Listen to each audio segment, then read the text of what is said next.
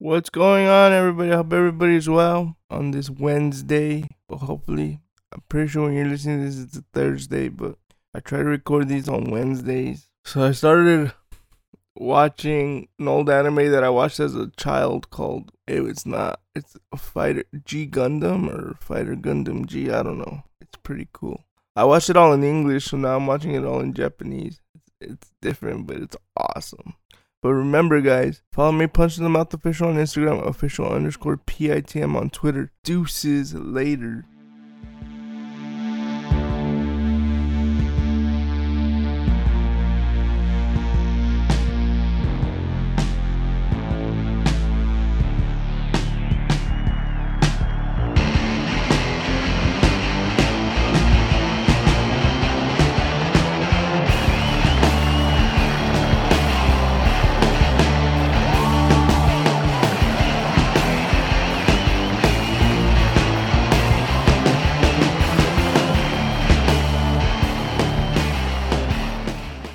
What's going on, everybody? Welcome back to the Punch in the Mouth podcast, episode number 89, I believe.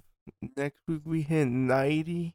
Jesus, that's pretty cool. That's pretty cool. But anyway, this is the opinion episode. Make sure you check out the one before this so everything makes sense. Well, you don't really need to listen to the other one, but it'd be nice if you did. Give me a like, a follow on Instagram, Twitter, PA, Punch in the Mouth official on Instagram, official underscore PITM on Twitter. But anyway, let's get into it. So I said last week that I wanted to use this episode to um talk about Jens Pulver's induction into the Hall of Fame. It's pretty cool, right? Like they surprised him because I guess he when the UFC has fights, they um they have him do like a watch along. Like you can go on his stream and instead of hearing the comments, like a fight companion for those that understand what I'm talking about. So that's pretty cool. He does that for the UFC. It was cool he was considered. And it's pretty cool, man, because like I said before, without Jens, there would be no lightweight division. Without Jens, well, I can't say without Jens, there would be no Nate Diaz because that's not true. But he was the ultimate fighter coach on Nate's season, like I've said before. Which, in my opinion, not just because it's Nate that was on there, like competitive wise, that competitively, that was the best season the UFC ever had. Because they had multiple title challenges from that season. There's Nate, there's Gray Maynard, who else was on there? There's Joe Lauzon, Cole Miller, um, and then the guy that passed away, Corey. His name was Corey. I want to say Corey Henderson, but I don't think that was his name. What was his name? He passed away. Like he was one of the first fighters I ever saw get like that major leg fracture, like similar to what Chris Weidman got, similar to what Anderson Silva got. He was like one of the first fighters I ever seen that happen to.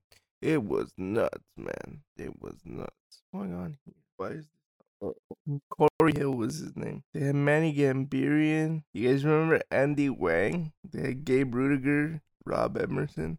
Rob Emerson actually corners, what's his name? Jared Cannonier, Gray Maynard, Matt Wiman. right here. Th- this is my zone. Penn calls Gabe Ruediger out in front of the entire team, saying he does not think Ruediger is taking training seriously as he should. Jeremy Horn is brought in as Team Pulver's special guest coach. Now that's crazy, right? Because the first super group like ATT you see now, um, Henri Hooft at Sanford M. I don't know if it's still called Sanford MMA. Who's another one?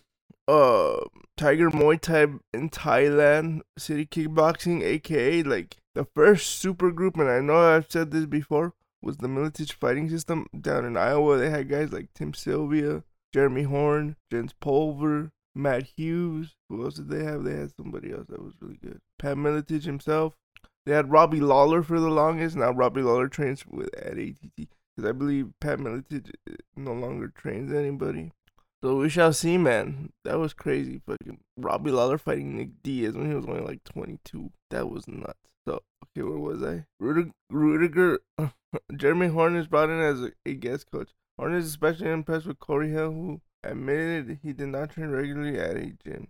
Ruediger undergoes a colonic in effort to make weight. His teammates, however, were unimpressed, calling it an easy way out of his problem and accusing him of caring more about the procedure than training. Emerson and Noah Thomas of Team Penn run around the house in thongs, upsetting Nate D- upsetting Diaz. Diaz decides that he wants to fight Emerson at the fight announcement. Pulver picks Diaz and then selects Emerson. Nate Diaz defeats Rob Emerson by submission rear naked choke at 445 of round two. The first round was mainly an aggressive striking game by both sides. The second round was characterized by Diaz's aggression and successful ground game. White tells both fighters that was one of the best fights, that the fight was one of the best in the history of the series. I mean, that was one of the best seasons. And then after that, like, so I would say season one through five was like the apex of the Ultimate Fighter because then after that, it became whatever. And then when they brought the girls in, that was cool too, especially for the girls because look at they're they're the cream of the crop. A lot of them still fight. and then look, episode nine, it was a brawl. Brandon Melendez feels that Pulver is overtraining him and confronts it, the head coach about the issue.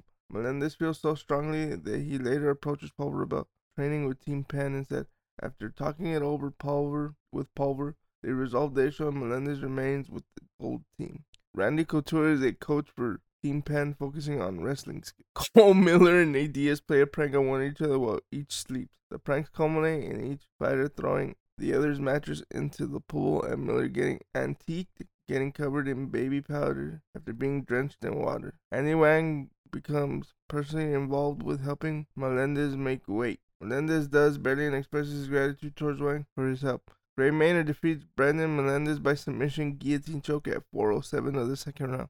Wow, these experts are like excerpts, not experts, agent excerpts. Cool. And then look, traitor Nate Diaz decides to train with Team Penn because he feels like he needs distance from himself from Corey. He needs to distance himself from Corey In order to prepare himself better for the fight. Joe Lauzon and the other members of the blue team are not happy with the idea, calling Diaz a spy. Members of Team Pulver are also displeased, especially Manny Gamburyan, who flips off, who flips Diaz off, and Brandon Melendez, who calls him a traitor. Pulver is somewhat upset that Diaz went to Team Penn practice, but says later he does not care, and if he wants to put a blue jersey, that's his prerogative. If he wants to put on a blue jersey, that's his prerogative. Diaz defeats Corey Hill by triangle choke in the first round. Carl Parisyan arrives at the training center during Team Pulver's training session to practice with his cousin Gamburyan. Diaz claims he has no problem with Parisyan even though he defeated his older brother, Nick, at UFC 249.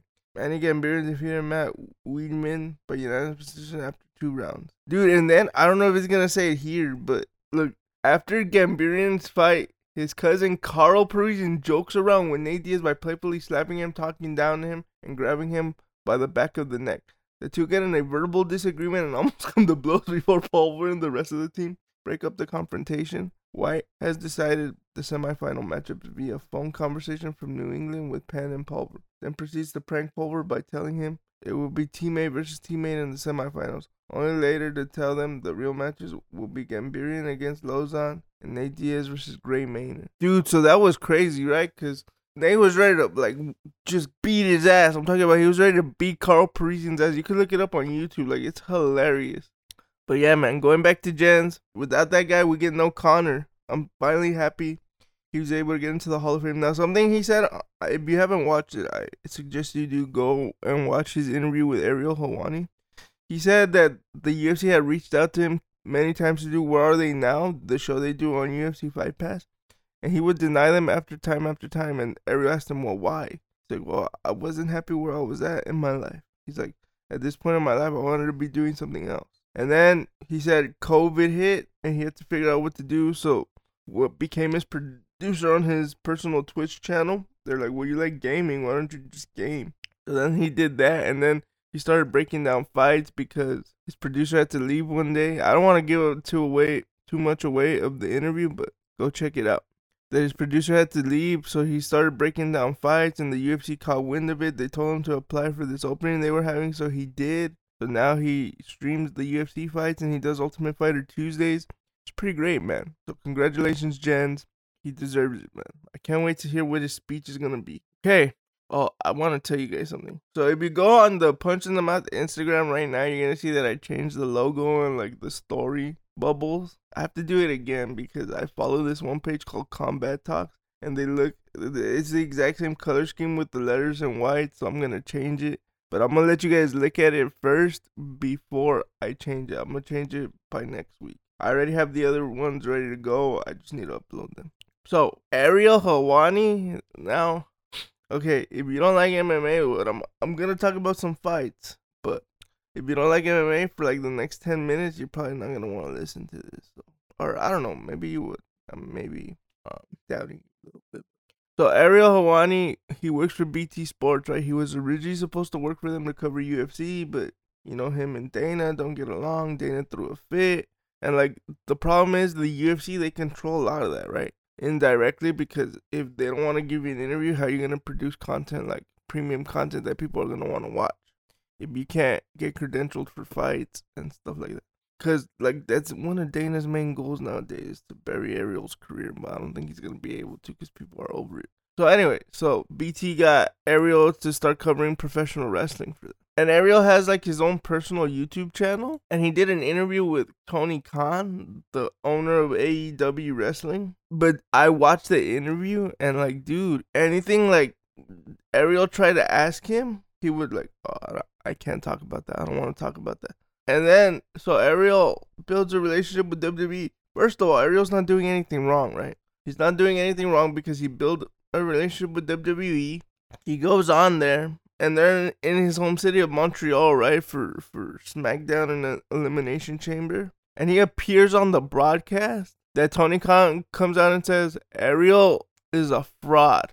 What is it that he said? I wonder if he deleted it at this point. He probably deleted it because it makes him look bad. He goes, Ariel is a fraud. You're, a fraud, Ariel Helwani. You're as legitimate a reporter as Tony Schiavone. Now, first of all, Tony Schiavone is his um one of his play-by-play guys. I'm like, dude, what are you doing? First of all, you're you're talking down to your own guy, and you're mad because he's coming out on the competitor's product, and then because fucking wrestling's petty as fuck. They're both petty as fuck.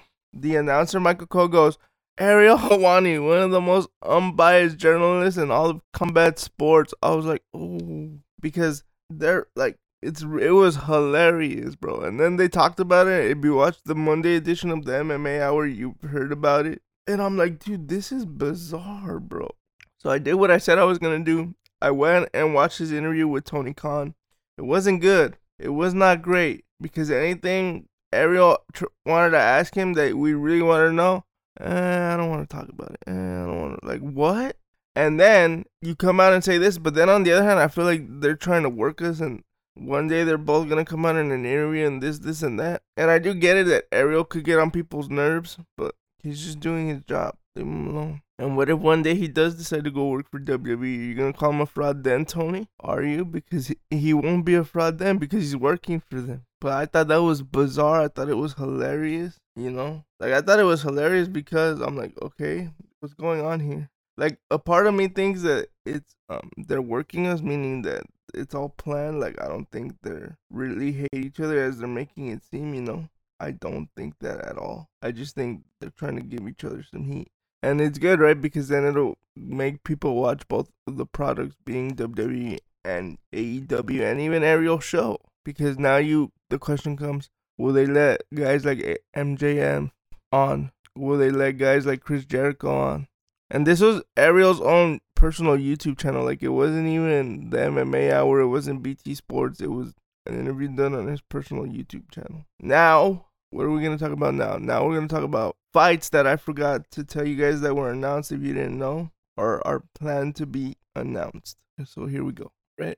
Ready? Here we go. So Sergey Pavlovich will fight Chris Curtis on April 22nd. Mackenzie Dern will fight Angela Hill on May 13th. Beneil Dariush will face Charles Oliveira on the May 6th card. Aljamain Sterling will face Henry Cejudo on May 6th. So May 6th is stacked. So yeah, there's that. Now, if Beneil wins, he gets a title shot. Like, let's look at the rankings because these UFC rankings are starting to piss me off. So Beneil's number four. If he beats Charles, he should be number one.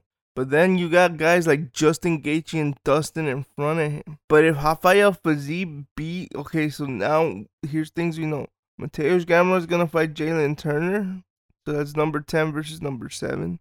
Rafael Fiziev is going to fight Justin Gaethje. That's number six versus number three. Mike Chandler is going to fight Conor McGregor. Conor's unranked at this point, but that's only because he's not um, fought in a year. So they could tell Beneil, okay, if you beat Charles, we'll have you fight Dustin. And then if you beat Dustin, because the other thing is, like right now, who can challenge Islam? Because, I mean, if Beneil wins, you can have him fight Islam right? That's what I would do. And I believe we're not gonna see Hamza until after Ramadan. Let's see, let's see. Who is next? That was a tweet from Islam. Dustin Poirier announces what's up. I mean, that'd be a good fight, but I'd watch it. I would. And I believe Hamza has said that he's not fighting again until after Ramadan. But I don't know, man. I, I don't know. I don't know if Dustin is still trying to get that Colby Covington fight. It'd be cool if he is, because then at least that gives the lightweight some clarity, you know? Because if he's still gonna go and fight Colby, then that locks you up. Because right now, if Beneil wins, imagine they do him there and be like, all right, you're gonna fight Dustin in Louisiana. And he'll just say yes. He'll be like, okay, I'll fine, I'll fight him. And if he wins, you give him a title shot then. Because I honestly believe Beneil's gonna have the advantage in the stand up against Charles. And then the question becomes if he rocks Charles and knocks him down, does he follow him like Islam did? Because he has the groundwork to do it. Like I'm excited for Beneil Dariush versus Islam Makhachev, I'll tell you that much. I'm excited for that. But we shall see, man. So yeah, Tony Khan, I don't know.